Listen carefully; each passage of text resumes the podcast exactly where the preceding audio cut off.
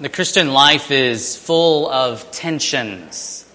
The Bible itself is full of tensions. And we don't like tension as people, as human beings. We tend to want to release the tension. We tend to want to let go of one side of the tension at the expense of the other. If you think about holding a rubber band in your hand and stretching it out, there's a certain point where you don't want to pull any more on one side or the other. And if you do, well, the tension gets too much and it might break and snap and, well, hurt your fingers. And tensions can do that. They can cause pain. But I'm convinced that when we think about the tensions of the Christian life, when we think about tensions we see in the Bible, God intends for us to hold those tensions at the proper place. And I know many of you are scientifically minded, particularly in the physical sciences around here. And if you think about tension in the physical world, tension in the realm of mechanics and the things that we build, tension is very, very important. It's a reality that we deal with that is necessary for things to work right. And if you don't have the proper tension in place, the machine that you've built won't work right. Even within our own body, there are certain things that are built in tension that if the tension is loosened, lessened, or broken, your body won't work right. And I'm convinced that the same thing is true when we read our Bibles and when we seek to live the Christian life. Let me show you a little bit of what I mean. We get a bit of this tension in the story of Gideon. The story of Gideon presents to us a major tension, and that tension has to do with the question who gets the credit? Who gets the credit for the victory that Gideon brings to the people of Israel? And we can think about that question more broadly. Who gets the credit when something good happens in your life? Who gets the credit when you experience growth in your Christian life? And I want you to see this tension really clearly in the story of Gideon this morning. And I want to take us back to the earlier parts of the story. If you remember, Gideon is one of these judges that we've been looking at in the book of Judges that God has chosen to use to bring deliverance to his people. People of Israel are being oppressed by the Midianites at this point, and God has chosen Gideon to bring relief to the people. If you go back to Judges chapter 6, if you've got a Bible, I do advise that you open it or turn it on or find it. Uh, but if not, just listen carefully and you'll hear what's there in the scriptures. But if you go back to the earlier part of Judges chapter 6 and the early part of the story, you'll remember that an angel had appeared to Gideon. God had sent this angel to commission Gideon, to call him and to show him that he's going to be the one, the man who's going to bring relief to the people. But I want you to see how this commission is really a puzzling commission. So if you look at Judges 6:14 in a moment, we'll see this tension in place and let's puzzle over it for a moment. The angel says to Gideon, Judges 6:14, "Go in this might of yours and save Israel from the hand of Midian." Now, if we stop right there, it sounds like the angel, on behalf of God, is telling Gideon, save Israel in your own strength. That's just what it sounds like and what it seems to say. If you've been a Christian for a very long time or you've been attending church many times, you've probably heard from the pulpit repeatedly that living the Christian life or seeking to obey God in your own strength is a bad thing, right? You're not supposed to do that. And yet, it seems that that's exactly what the angel is telling Gideon to do save Israel in your own strength, in this might of yours. But then we get the rest of the verse. The angel says on behalf of God, Do not I send you? And so then the question that we're left with as we read that verse is okay, so who's really saving Israel here?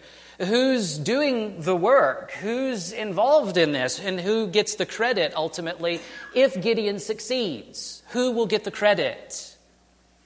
Let me press on this tension a little bit more. If you go back to Judges chapter 2, we're going to get a summary statement that kind of tells us about the cycle that, the, uh, that unfolds repeatedly in the book of Judges. And in the section that talks about God bringing relief through a judge, we get this picture of dual responsibility. And that's where the tension really rests dual responsibility. If you look at Judges 2, verse 16, the summary tells us Then Yahweh raised up judges who saved them out of the hand of those who plundered them. So Judges 2:16 says that the judges saved the people, right? The judges, Yahweh raised them up, and they are the ones who save the people. Well, then skip down two verses to chapter 2, verse 18.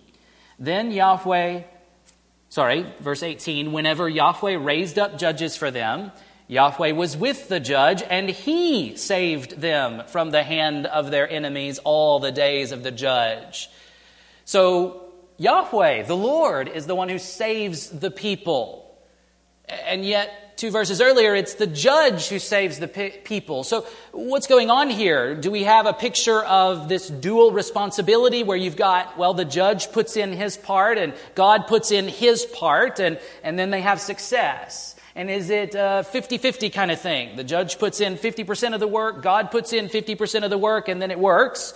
Or is it a 60 40 kind of arrangement? God puts in 60%, the judge puts in 40%. Or is it like a 90 10 kind of arrangement where God puts in 90% of the effort and the judge puts in 10%? Or is it a 99 1 arrangement where God puts in 99% of the effort and the judge puts in 1% of the effort? Is that how this is going?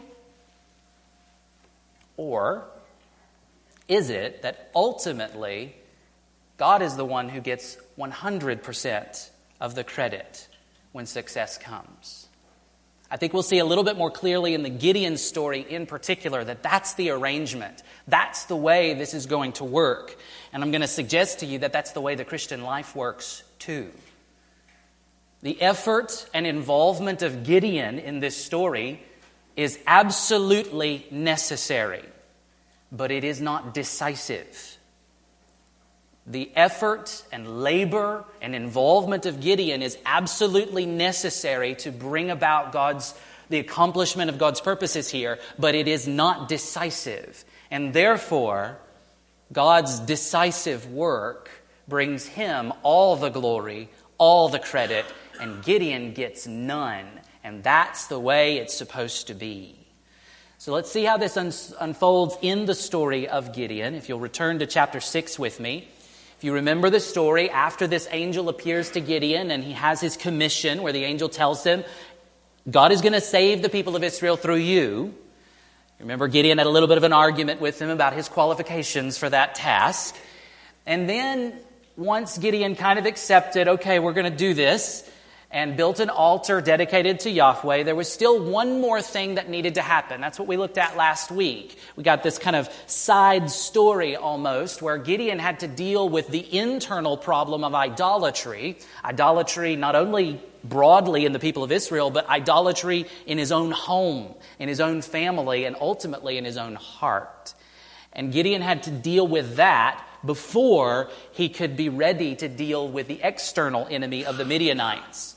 And so last week we saw how he pulled down the altar of Baal or Baal. Don't get hung up on the pronunciation, okay? Baal or Baal. He pulls down the altar and destroys the idolatry of his own family. And now he's ready to go against the external enemy, the Midianites. He's offered a burnt offering on a new altar dedicated to Yahweh, the God of Israel, and he's received atonement for his own sin, his own idolatry. And this is where we remember that Gideon is part of the problem. He's not some hero that's special apart from the people of Israel. He's an idolater just as much as the rest of the people are. But now we're going to see the conflict with Midian unfold. And we're going to look at a very long passage this morning. And I'd like to read the whole thing before you. So, if you're following along in your Bible, hang with me. We're going to read a very long passage. And If you're not following along in your Bible, I challenge you to hang with me even closer. You got to listen really careful. But I want you to see the whole story before we dive into the details.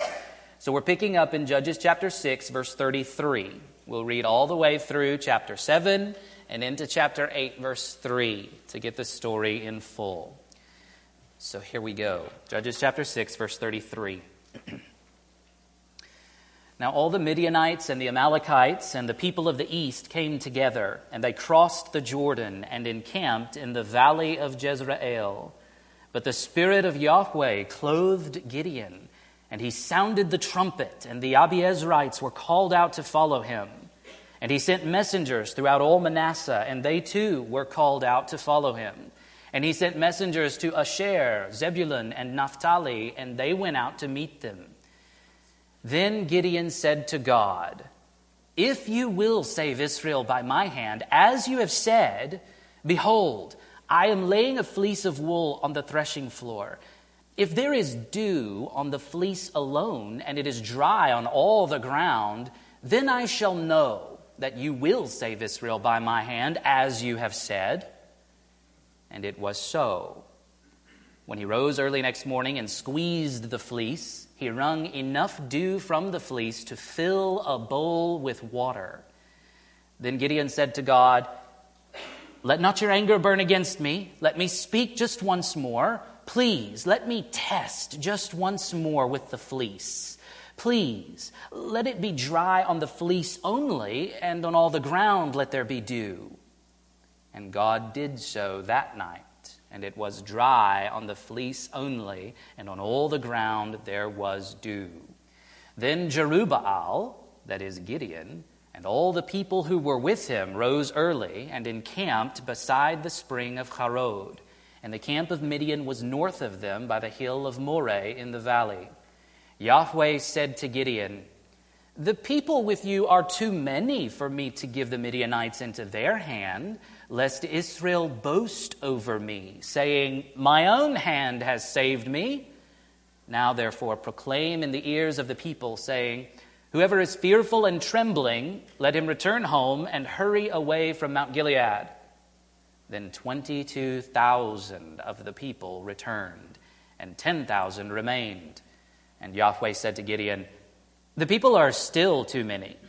Take them down to the water, and I will test them for you there. And any one of whom I say to you, This one shall go with you, shall go with you. And any one of whom I say to you, This one shall not go with you, shall not go. So he brought the people down to the water. And Yahweh said to Gideon, Everyone who laps the water with his tongue, as a dog laps, you shall set by himself. Likewise, everyone who kneels down to drink. And the number of those who lapped, putting their hands to their mouths, was 300 men. But all the rest of the people knelt down to drink water. And Yahweh said to Gideon, With the 300 men who lapped, I will save you and give the Midianites into your hand and let all the others go, every man to his home. So the people took provisions in their hands and their trumpets, and he sent all the rest of Israel, every man to his tent, but retained the 300 men. And the camp of Midian was below him in the valley. That same night, Yahweh said to him, Arise, go down against the camp, for I have given it into your hand. But if you are afraid to go down, go down to the camp with Purah, your servant. And you shall hear what they say, and afterward your hands shall be strengthened to go down against the camp. Then he went down with Purah, his servant, to the outposts of the armed men who were in the camp. And the Midianites and the Amalekites and all the people of the east lay along the valley like locusts in abundance. And their camels were without number as the sand that is on the seashore in abundance. When Gideon came, behold, a man was telling a dream to his comrade, and he said, Behold, I dreamed a dream, and behold, a cake of barley bread tumbled into the camp of Midian and came to the tent and struck it so that it fell and turned it upside down so that the tent lay flat. And his comrade answered, this is no other than the sword of Gideon, the son of Joash, a man of Israel. God has given into his hand Midian and all the camp. As soon as Gideon heard the telling of the dream and its interpretation, he worshiped. And he returned to the camp of Israel and said, Arise, for Yahweh has given the host of Midian into your hand. And he divided the 300 men into three companies and put trumpets into the hands of all of them and empty jars with torches inside the jars. And he said to them, Look at me and do likewise. When I come to the outskirts of the camp, do as I do. When I blow the trumpet, I and all who are with me, then blow the trumpets also on every side of all the camp and shout for Yahweh and for Gideon. So Gideon and the hundred men who were with him came to the outskirts of the camp at the beginning of the middle watch, when they had just set the watch. And they blew the trumpets and smashed the jars that were in their hands. Then the 300, the three companies blew the trumpets and broke the jars. They held in their left hands the torches and in their right hands the trumpets to blow, and they cried out, A sword for Yahweh and for Gideon. Every man stood in his place around the camp, and all the army ran. They cried out and fled. When they blew the 300 trumpets, Yahweh set every man's sword against his comrade and against all the army. And the army fled as far as Beth Shittah toward Zererah, as far as the border of Abel Meholah by Tabbath. And the men of Israel were called out from Naphtali and from Asher and from all Manasseh, and they pursued after Midian. Gideon sent messengers throughout all the hill country of Ephraim, saying, Come down against the Midianites and capture the waters against them, as far as Beth Barah and also the Jordan. So all the men of Ephraim were called out, and they captured the waters, as far as Beth Barah and also the Jordan. And they captured the two princes of Midian, Oreb and Zeeb. They killed Oreb at the rock of Oreb, and Zeeb they killed at the winepress of Zeeb. Then they pursued Midian, and they brought the heads of Oreb and Zeeb to Gideon across the Jordan. Then the men of Ephraim said to him, What is this that you have done to us, not to call us when you went to fight against Midian? And they accused him fiercely. And he said to them, What have I done now in comparison with you? Is not the gleaning of the grapes of Ephraim better than the grape harvest of Abiezer? God has given into your hands the princes of Midian, Oreb and Zeeb. What have I been able to do in comparison with you? Then their anger against him subsided when he said this. So, fun story to read. You get to see the victory of God on display quite clearly here, but lots of things going on on the sidelines along the way. So let's look and see what we can draw out from this story. If you go back to the opening, verses 33 to 35, we see the assembling of the armies. The Midianites, the Amalekites, and the people of the east have gathered together as a kind of a coalition. And it seems that this is their annual raid of the people of Israel. If you remember back to the beginning of chapter 6, the way that the Midianites oppressed the people of Israel was by coming into the land during harvest time and stealing all their crops. And so it seems like they're just doing what they've been doing for the past seven years. But they don't know that there's something different this time. Gideon has been chosen to stand against them. And so we see the Spirit clothing Gideon here. The Spirit clothes Gideon in verse, verses 34 and 35. Now, when we see the Spirit's involvement in the Old Testament, and the book of Judges in particular, we see him coming upon an individual for a limited time to equip him or empower him for a specific task, and then he's gone. And the Spirit comes upon Gideon here, and the images of clothing. Think of that metaphor. The spirit, the spirit encompasses him, overcomes him like a cloak, wraps himself around Gideon on the outside, and equips him to do what? Well, the next thing we read is the Spirit clothed Gideon, and he sounded the trumpet. Okay, so the Spirit has empowered Gideon to blow a shofar. Not very impressive. Did Gideon need some musical ability to blow the shofar, and the Spirit has provided that? Did the Gideon need some extra lung capacity to blow the shofar really, really loudly? Probably not. But what comes next is probably the significance of the Spirit empowering Gideon, and it has very little to do with Gideon himself. Instead, the Spirit has worked on Gideon in such a way that the people respond to him. Think about this. Gideon is not a very impressive figure at this point in the story. We've seen him filled with doubt and filled with fear. He's argued with the angel about what he's going to do. He's expressed unbelief at every turn, and that's, we're not done with that yet. He's not a very impressive figure. He described himself as the weakest of the weakest clan in Israel. And so Gideon is not one who, at least naturally, would commend himself as a general to command thousands of the people of Israel. Instead, the Spirit must do something so that the people will actually follow him. And so that seems to be the significance of the Spirit's involvement at this moment. Gideon summons the troops. He blows the shofar so that his own clan, the Abiezrites, hear and then they respond. And then he sends messengers out to the other northern tribes, Manasseh, Asher, Zebulun, and Naphtali, and they come out to follow him. And we'll see later in the story that 32,000 men responded. Why did they respond? Well, it seems they responded because of the Spirit's work here. That's the significance of the Spirit's movement in this place, so that Gideon suddenly is attractive. He's followable, if you will. The Spirit has worked here. And the weird thing that we're going to see is that of those 32,000, most of them are not going to stick around.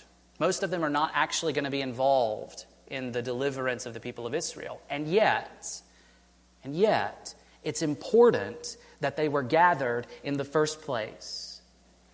The whittling down of the army that we're going to see in just a few minutes magnifies the glory of God and ensures that He is the one who gets credit for this great victory and not the soldiers. And so their presence here at the beginning, only to be dismissed, is actually significant to the story and significant to giving God all of the credit. So he gathers these forces here initially. They come, they respond, and they follow him, and they're ready to fight. And so we would expect that the story would then unfold and say how they then engaged in battle. But no, we've got more to deal with Mr. Gideon here and his fear, doubt, and unbelief. Verses 36 to 40 is probably the, the most famous part of the Gideon story, the, the story of the fleece, where Gideon tests God. And so we see this story, and it's often brought up in discussions of kind of seeking out and discerning God's will. Sometimes Christians will uh, say, you know, I've got to decide what I'm going to do in this situation. And then they think of the Gideon story, and they think, well, I'll put out a fleece. And what they mean by that is I'll create this kind of obscure, random, situational if then statement. So think about maybe a, a, single young woman who's hoping that a particular young man will come and show interest in her. And so she says something like, God, if he happens to be at this store where I'm going this afternoon, and he happens to notice me, and he happens to say hi to me, then I'll know that it's your will that we're going to be together forever. You heard things like that? You said things like that? And this discussion about seeking God's guidance and seeking God's will gets pulled into this story, but I don't think that's what's going on at all for Gideon. Gideon is not seeking God's will. Gideon is not asking the question, God, what do you want me to do? Or he's not saying, God, I think you might want me to do this, but I need to make sure. And so here's something for you to do that you can prove to me that this is what you want me to do. That's not what Gideon's doing. Look at what Gideon says in these verses. Verse 36 again. Then Gideon said to God, If you will save Israel by my hand, as you have said. Gideon knows what God wants him to do. God has made it very plain. God has said it to him repeatedly at this point. This is not a question of trying to figure out what does God want me to do. He knows exactly what God wants him to do. God has told him. And the one principle that we can take away from this passage that fits in with everything else the Bible teaches, from Genesis to Revelation and everything in between, is that God's will is made known by God's Word. God's will is made known by God's Word. When we, as followers of Jesus, when we, as modern day people, are trying to figure out what God wants me to do, we pick up this book. We go to God's Word to find the guidance that we need. You see, God still speaks today through the words printed on these pages. This is the way. If you want to know what God wants you to do, you go here to the words that He's already spoken to you. That is our primary source of guidance for living the Christian life. There's no need and no call and no instruction given to us in the scriptures to ever do anything like what Gideon does here. Gideon is expressing unbelief here. He's not in any way trying to figure something out about what God wants him to do. Rather, what this shows us about Gideon is that he does not know God. He does not know who God is. This test is about getting God to prove himself to Gideon. The test really has to do with dew, D E W. You see it repeatedly in the story. The major feature of the test is about dew and how it manifests itself. Well, dew is a weather phenomenon, right? It's a weather phenomenon. And so, from their vantage point, the Canaanite religion, Baal is the weather god. Baal is the one who controls the dew. In fact, in their mythology, he has a daughter named Dew. And if you remember, Gideon and his family have been worshiping Baal for who knows how long. That is their practical, lived out theology. That Baal is control, has control over the weather and of dew in particular. And so, what I think is going on here is that Gideon is still a little bit afraid of the aftermath of his encounter with Baal previously. If you remember back to the previous story, he pulls down the altar, and the people of the city of Ophrah want to see him dead and then they seem to be looking and waiting will Baal, the storm god, strike him dead with lightning? Well, that didn't happen in the moment, but Gideon still seems to be concerned about whether Baal might get revenge. And now he sees an army of pagans sitting out in the valley who worship Baal. The Midianites, the Amalekites, and the people of the east worship Baal. So I think Gideon's still concerned that what he's done under Yahweh, the God of Israel's orders, could be uh, an affront to Baal, and Baal will get his revenge maybe through this army who follows him and worships him. And so he wants to set his mind at ease to prove that Yahweh, the God of Israel, is actually stronger than Baal. Yahweh is the one who needs to show himself to Gideon because Gideon doesn't know him. Gideon doesn't really see him as he really is the one true God, the God who has the power not only over the weather, but over everything. And so he asks God to prove himself to him. So the question on the table is Is Yahweh really greater than Baal? Can I count on you, God, to protect me from this Midianite army, to give me the victory? Even though you've said you're going to, can I really know that you're stronger than him, that he's not going to get vengeance against me in this situation. And so he puts out this test who can really control the dew? So normally the expectation would be when you walk out in the morning, there's dew all over the ground. And so he says, hmm, let's change things up a little bit. God, can you, I'm going to lay out a blanket on the ground. And let's, on this threshing floor, this kind of smaller space that's outdoors still, can you cause the, all the dew to kind of centralize on the blanket but not be on the ground anywhere? That would be, that would show that you seem to be able to put dew where you want it to go. So let's try that. Done. God didn't have any problem situating the dew. And the way the narrative unfolds here, when Gideon gets up the next morning and he takes the fleece in his hands and he wrings it out, and the dew fills a huge bowl of water, I think we're supposed to envision that not only has God done what Gideon asked him to do, he's done it to the extreme, in that there is such an amount of dew that totally supersaturates this blanket. Maybe even to the point that there's more dew in the blanket than there normally would have been on the whole threshing floor. God has done something way beyond Gideon's test to prove himself. But it's not enough for unbelieving Gideon. It's not enough. And Gideon knows that he's skating on thin ice. He knows that he's doing something sinful in all of this. Because on the next day, he starts, verse 39. Then Gideon said to God, Let not your anger burn against me. Please let me speak just once more. He knows that what he's doing deserves God's wrath. What he's doing deserves God's judgment in the moment. He knows this. He does it anyway. He doesn't seem to really be afraid of the judgment that might come. He asks God not to be angry with him. And then he says, Let's flip the test.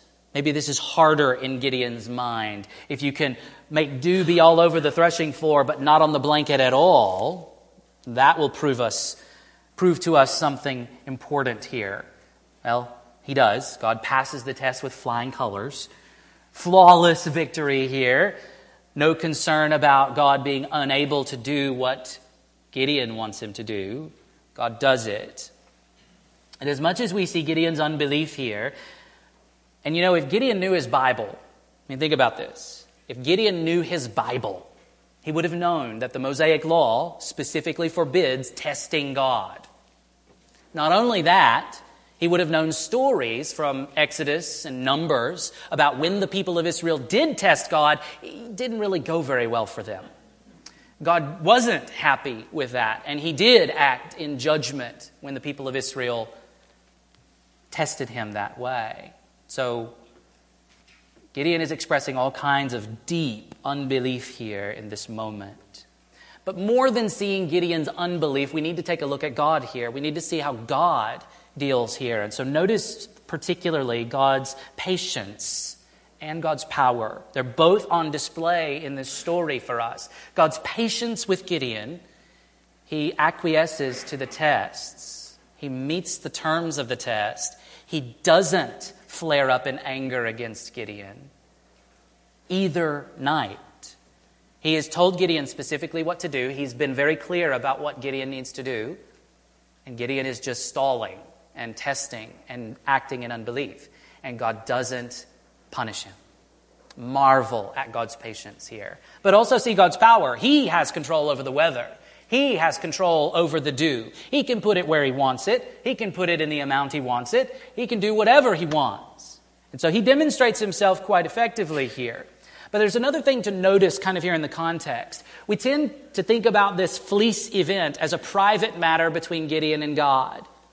But if you pay attention to the context, this is a public event. Right before the story unfolds here, we find the gathering of the army.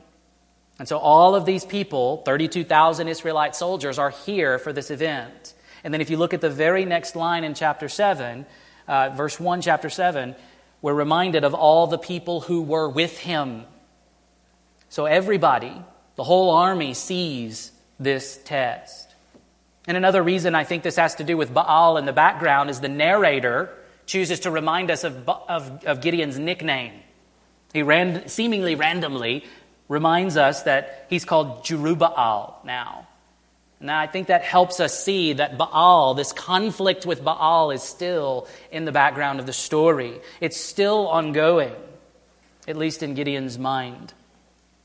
And so, we press on in the story. We begin to get closer to the conflict. Now that Gideon's tested God and God has passed, God is now going to test Gideon.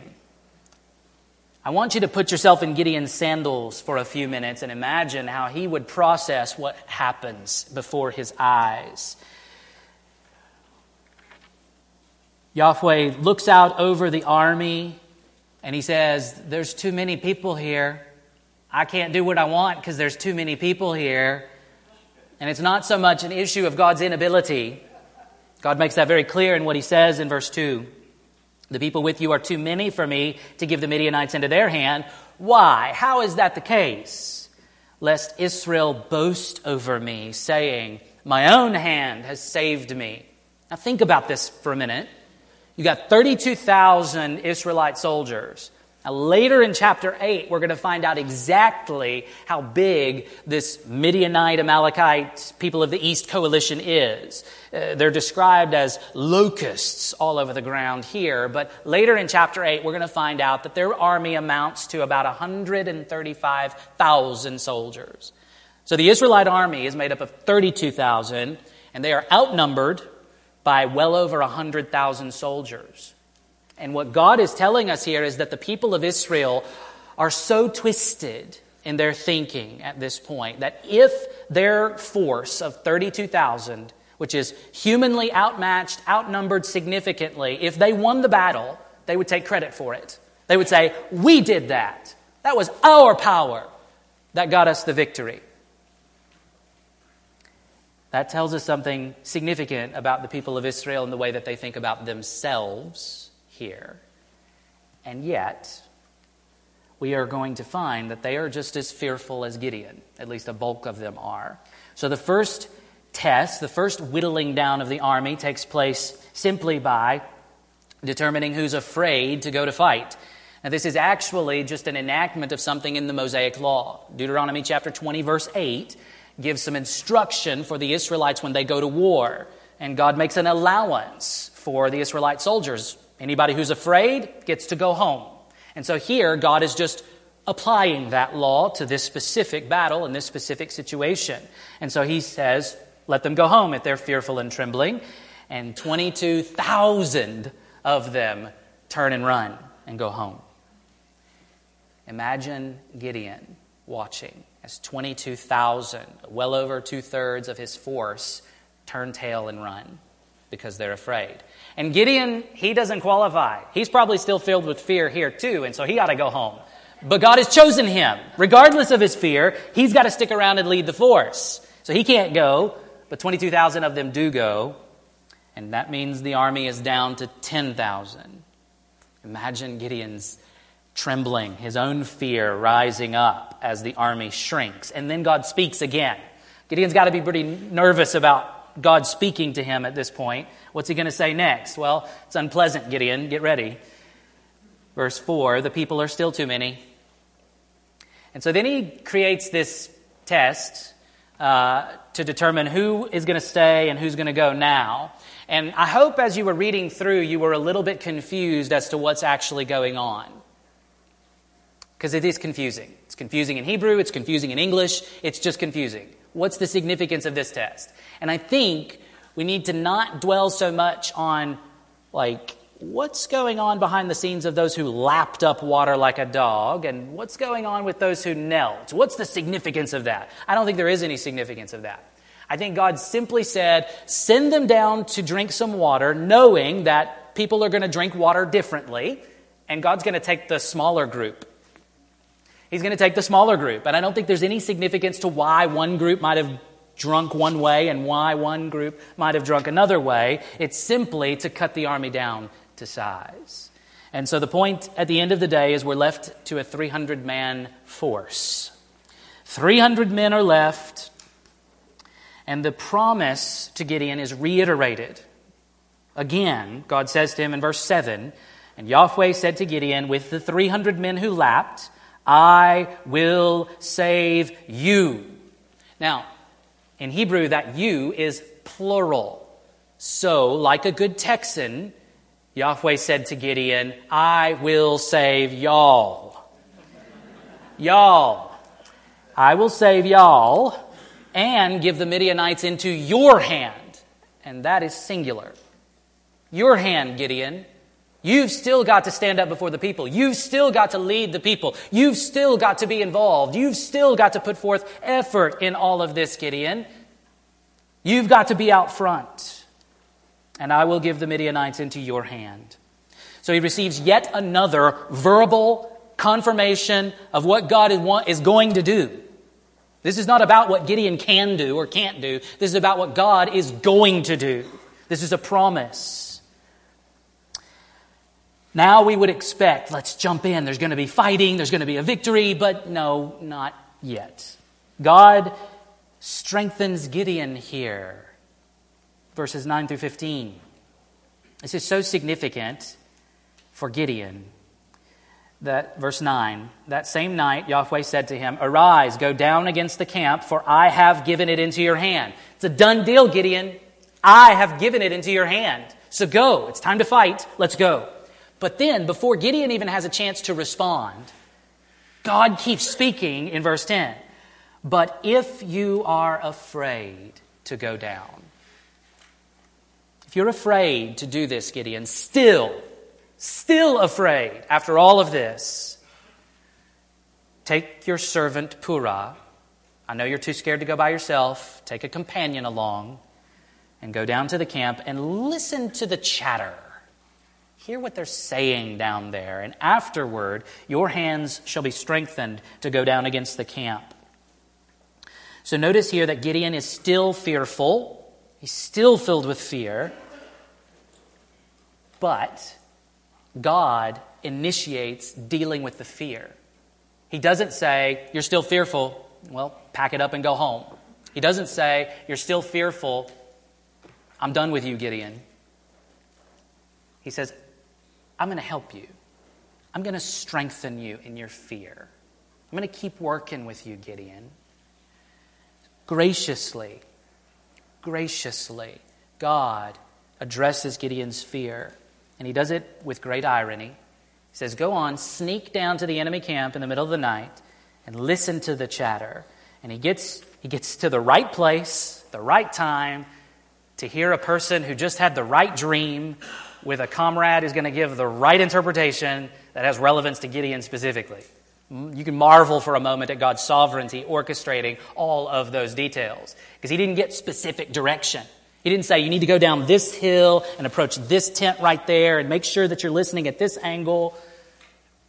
He just says go down there, and God is the one who ensured he went to the right place at the right time to hear the right conversation.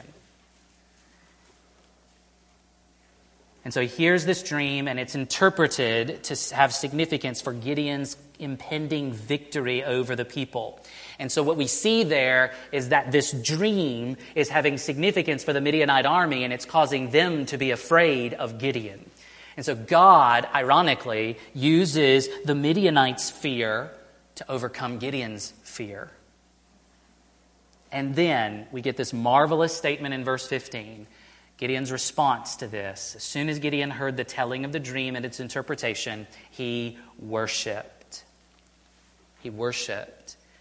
This is the only time in the book of Judges where that word for worship is used of an Israelite worshiping the true God. It's used several other times of Israelites worshiping false gods. But here, for a moment, a fleeting moment, Gideon responds appropriately. Gideon worships and begins to obey. He's ready to take the army, to take the lead, to go down. And the irony of it all is that God spoke to him directly, and that wasn't enough. God acquiesced to his foolish testing, and that wasn't enough. But to hear the words coming from the enemy, that's what did it. And God worked through all of those means to get Gideon to a place where he was ready to do what God wanted him to do in the first place. And so Gideon worships and begins to obey. And I think this is the moment, the moment in the story where we see the faith of Gideon on display. There's been no faith expressed before now. And after this, there's not going to be any either. We would wish, we would hope that Gideon would press on from here and he would just trust the Lord and keep going in faithful obedience. Spoiler alert, that's not where this story is going. And so I think this is the moment where the author to the Hebrews in the New Testament, reading his Old Testament Bible, picks up on the faith of Gideon and is able to list Gideon among the heroes of the faith. And we should see how weak and broken and incomplete Gideon's faith is, but it's true and genuine faith. And so the author of the Hebrews is able to draw attention to here where Gideon goes into battle having worshiped God, trusting Him finally for the victory that's to come. So, verses 16 to 23, the victory unfolds. And what's interesting about this is as you're reading through it, you probably remembered some resonances with the story of the battle at Jericho in the book of Joshua. There were trumpets involved, there wasn't really uh, fighting that was displayed, and God gave a, a miraculous victory. Unlike that story, God doesn't seem to reveal the strategy to Gideon. This seems to be Gideon's strategy. Gideon comes up with the rules of the game here, whereas back in the story of Joshua and the Battle of Jericho, God revealed the details step by step of what Joshua needed to do. Here it seems that Gideon is coming up with a strategy on his own. So this is Gideon's strategy to take trumpets and jars and torches, strange weapons for an army. But I want you to see the the way that this is shaped a little bit. And I, I don't really know how to think about this. There's a good way to think about it and a less pleasant way to think about it, and I'll give you both and you can make up your mind. Notice at the end of verse 18 the war cry that Gideon instructs the people to say for Yahweh and for Gideon. Now, the best, to give Gideon the benefit of the doubt, best way to view this is that Gideon is trying to tie back into the dream and the interpretation, which featured Gideon's name specifically. And so he wants to tap into that fear of Gideon. And so he says, for Yahweh and for Gideon. That's the best way to look at it. I'm a little suspicious that Gideon is actually inserting himself here for a little bit of the credit and a little bit of the glory. And I'm suspicious of that because of the way the rest of Gideon's life unfolds. We see Gideon very much self focused. And maybe the seeds of that are already on view here. I don't, I'm not sure. You make up your own mind about how to view that. But at any rate, the war cry is planned, and then the specific strategy is quite clever.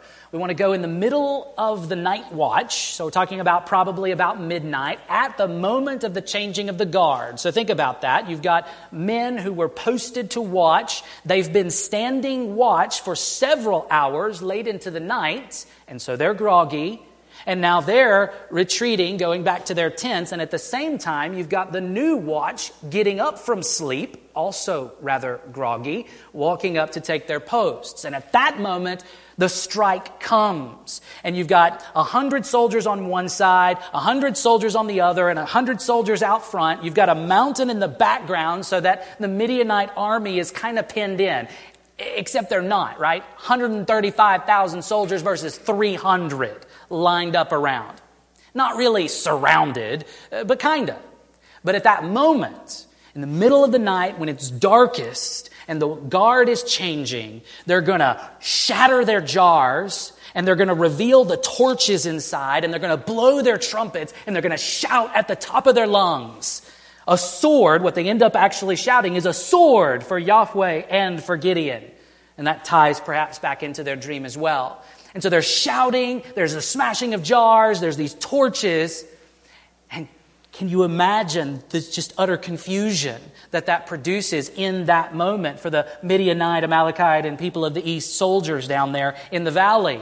So they're up high, and the echoing that all of that noise produces. The lights are suddenly on, and there's all this racket going on. And so, ironically, the Israelites don't actually have any swords. They cry out, a sword for Yahweh and for Gideon, but they're not carrying swords. The swords that end up winning the battle are the Midianites' own swords. And the narrator, always pay attention to the narrator. He gives us the clue here for who needs to get the credit for what's happened in verse 22. When they blew the 300 trumpets, Yahweh set every man's sword against his comrade and against all the army. God causes the Midianites to destroy themselves and to run away.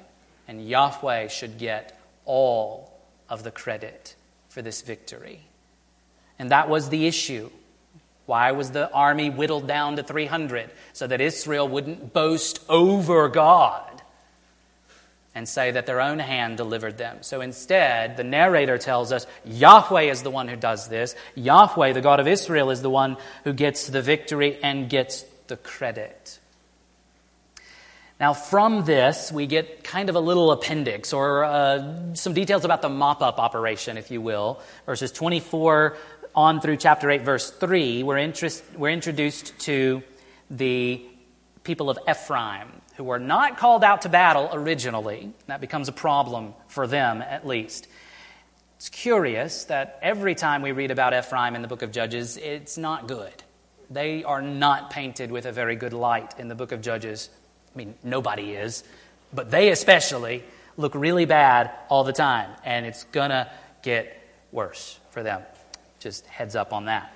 So he calls the men of Ephraim out to kind of guard the escape routes over the waterways. And so they come out and they guard the waterways and they end up capturing the two princes of Midian. And then so they capture them and execute them summarily, cut off their heads, and carry their severed heads across the Jordan River to show Gideon, look what we did. And then they have a little tiff with Gideon himself. It looks like it's going to be Ephraim versus Midian, but then it's Ephraim versus Gideon here. They want to fight with him a bit. And so in verse 1 of chapter 8, they approach him very roughly. What is this that you have done to us not to call us when you went to fight against Midian? It seems like they really want some of the glory here.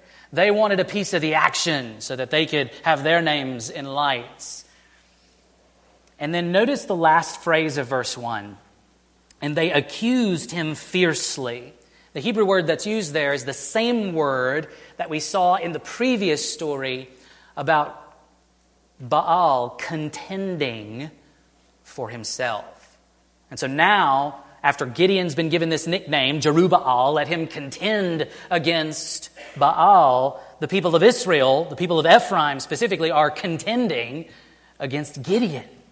So, this is the first glimpse that we see of some little interpersonal, intertribal conflict that's going to escalate for the rest of the book of Judges. The people of Israel are really splintering and fracturing in this story. Don't want to take anything away from the victory here, but the details are there for us to see how ugly the people of Israel have become during this period of time. period of the judges is not a happy time. Well, Gideon shrewdly settles their, and, uh, their uh, animosity against him. He kind of flatters them in verse 2. He said, What have I done now in comparison with you? And then he uses a metaphor here, a figure of speech. Is not the gleaning of the grapes of Ephraim so the gleaning, literally, physically, is what happens after the harvest is completed. There's leftovers that are to be left on the ground, and poor people are allowed to come in and glean the leftovers. And so he's depicting what's just happened. So the main battle has, has been won.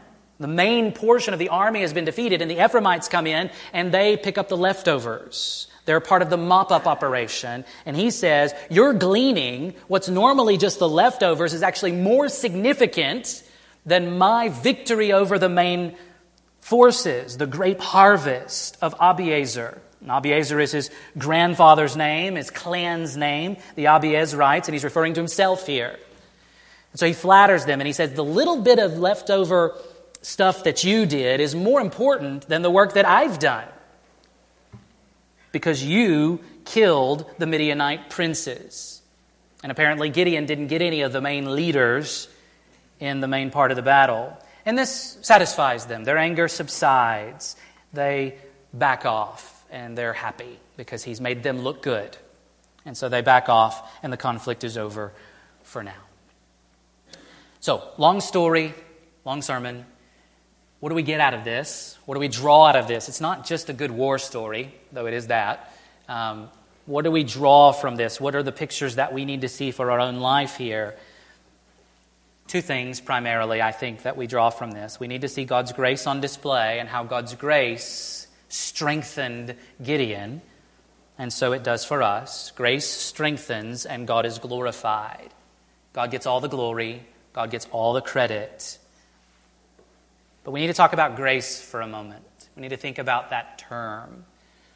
I've only been around for a month or so here. I've listened to lots of sermons and I've listened to lots of conversations. I've gotten to talk with many of you, and I'm confident that grace is a subject of conversation around here. We talk about grace a lot. I think I can say that truthfully about this body, and that is a very good thing. We want to talk about God's grace a lot. But everywhere, everywhere, we want to be careful about how we think about grace when we talk about it not only when we talk about it, but also when we read about it in the scriptures, we can have a very fuzzy idea of grace. And the Bible has a very concrete, specific, particular understanding of grace, and I want us to line ourselves up with that as much as possible. To think very carefully about what God's grace is, how it works, what it does. And so, this is a good place to to do that. So let's talk about what grace is. Let me give you just a basic definition. It's in your sermon notes. You've probably already seen it. And then answer the question how does it strengthen? How does it strengthen? So here's how I define grace from the scriptures God's grace is God's power exercised for the good of those who deserve only bad.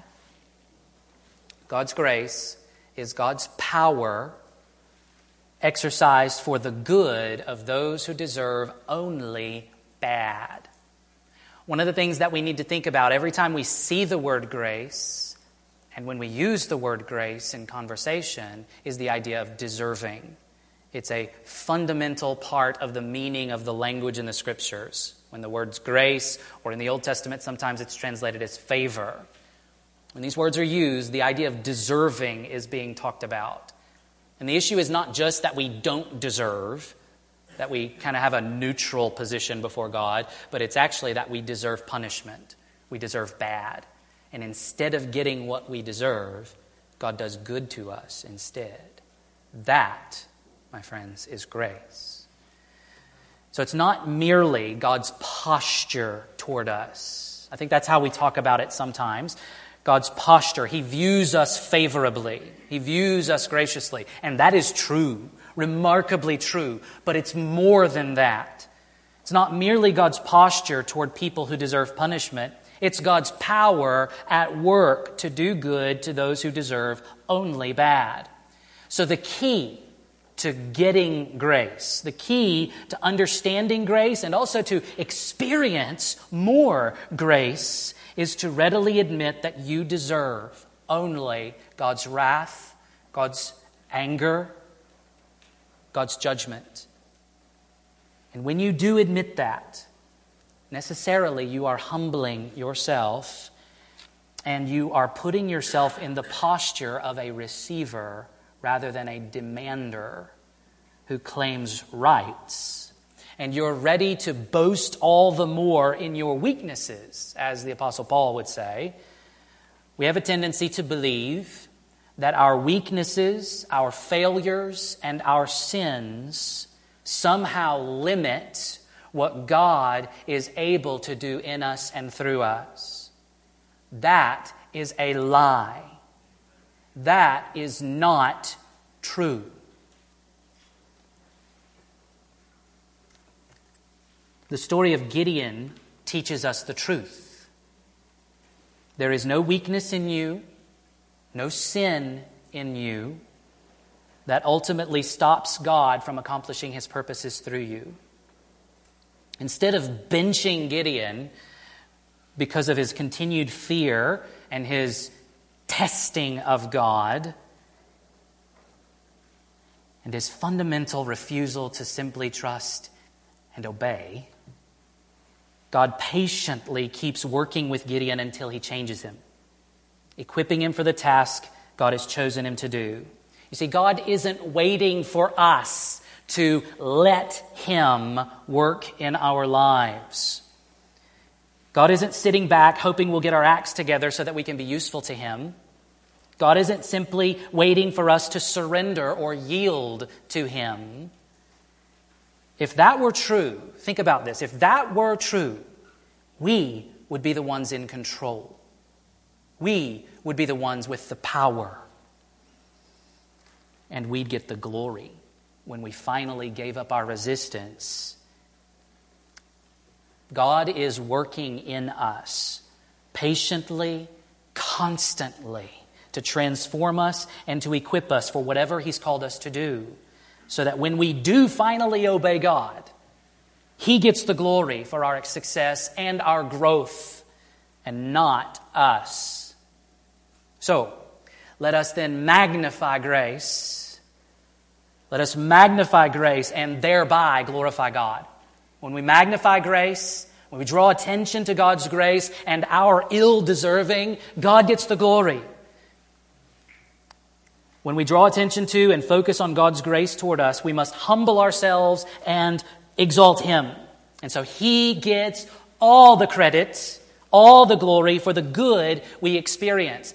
James tells us that every good gift and every perfect gift comes from above, from the Father of lights, with whom there is no variation or shadow due to change. I like to paraphrase that thought like this Whatever is rightly called good in this world comes from God. And given, given that the world of humanity is fallen and broken, rebellious and sinful, no one deserves any good gifts from God. The concept of gift and deserving is not just a tension, it's a contradiction. God's grace in the gospel, God's grace in sending his son to live and die and rise from the dead to bring salvation to sinners in this world accomplishes more than simply giving believers a ticket to heaven after they die. The apostle Paul writes in Titus 2, 11 to 14, For the grace of God has appeared, bringing salvation for all people, training us to renounce ungodliness and worldly passions, and to live self controlled, upright, and godly lives in the present age, waiting for our blessed hope, the appearing of the glory of our great God and Savior, Jesus Christ, who gave himself for us to redeem us from all lawlessness and to purify for himself a people for his own possession who are zealous for good works. God's grace is what saves us in the first place, but it's also God's grace that trains us to live godly lives. It's the power that God uses to transform us into people who are zealous for good works. If you're not living the good life, and I mean by that a life that is pursuing pleasing God. That's the good life according to the scriptures.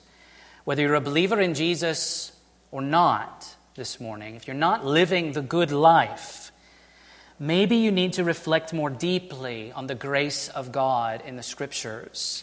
The Bible teaches us, shows us what God's grace is and what God does by grace in the life of his people. The Son of God had to die to bring us to God, but the Son of God was willing to die to bring us to God. If you want to be in relationship with God, if you want to experience the truly good life as your Creator intends, then turn away from your life of doing things your own way and turn your life over to Jesus. He died to pay the penalty for sins he didn't commit, but that you and I do commit. He rose from the dead to ensure that you could live the truly good life, empowered by His grace every step of the way. Trust Him, follow Him, obey Him. Would you pray with me toward that end? Father, we all want to live the good life. We want to experience the good that is possible even in a broken world, possible only by your power and your work in people's lives. And so we ask, Father, that you would continue to pour out your grace upon us. Fill us up with it. Help us to train our eyes upon your grace so that we live differently. And let us give you the credit for everything good we see. Fill us up as a result of your grace with gratitude, gratitude that comes out of our mouths in our conversations with each other and our conversations with unbelievers. Help us to speak well of you, Father. Thank you for your grace. Thank you that you have chosen freely, under no compulsion, to do good to us who deserve nothing but your wrath. Would you transform us by that same grace? And would you help us to see it moment by moment, day by day, and help us to become grateful people who depend on your grace, depend on the power of your Spirit, applying that grace to our lives moment by moment. Help us to live good lives, trusting Jesus for all that you have for us. It's in His name that we pray. Amen.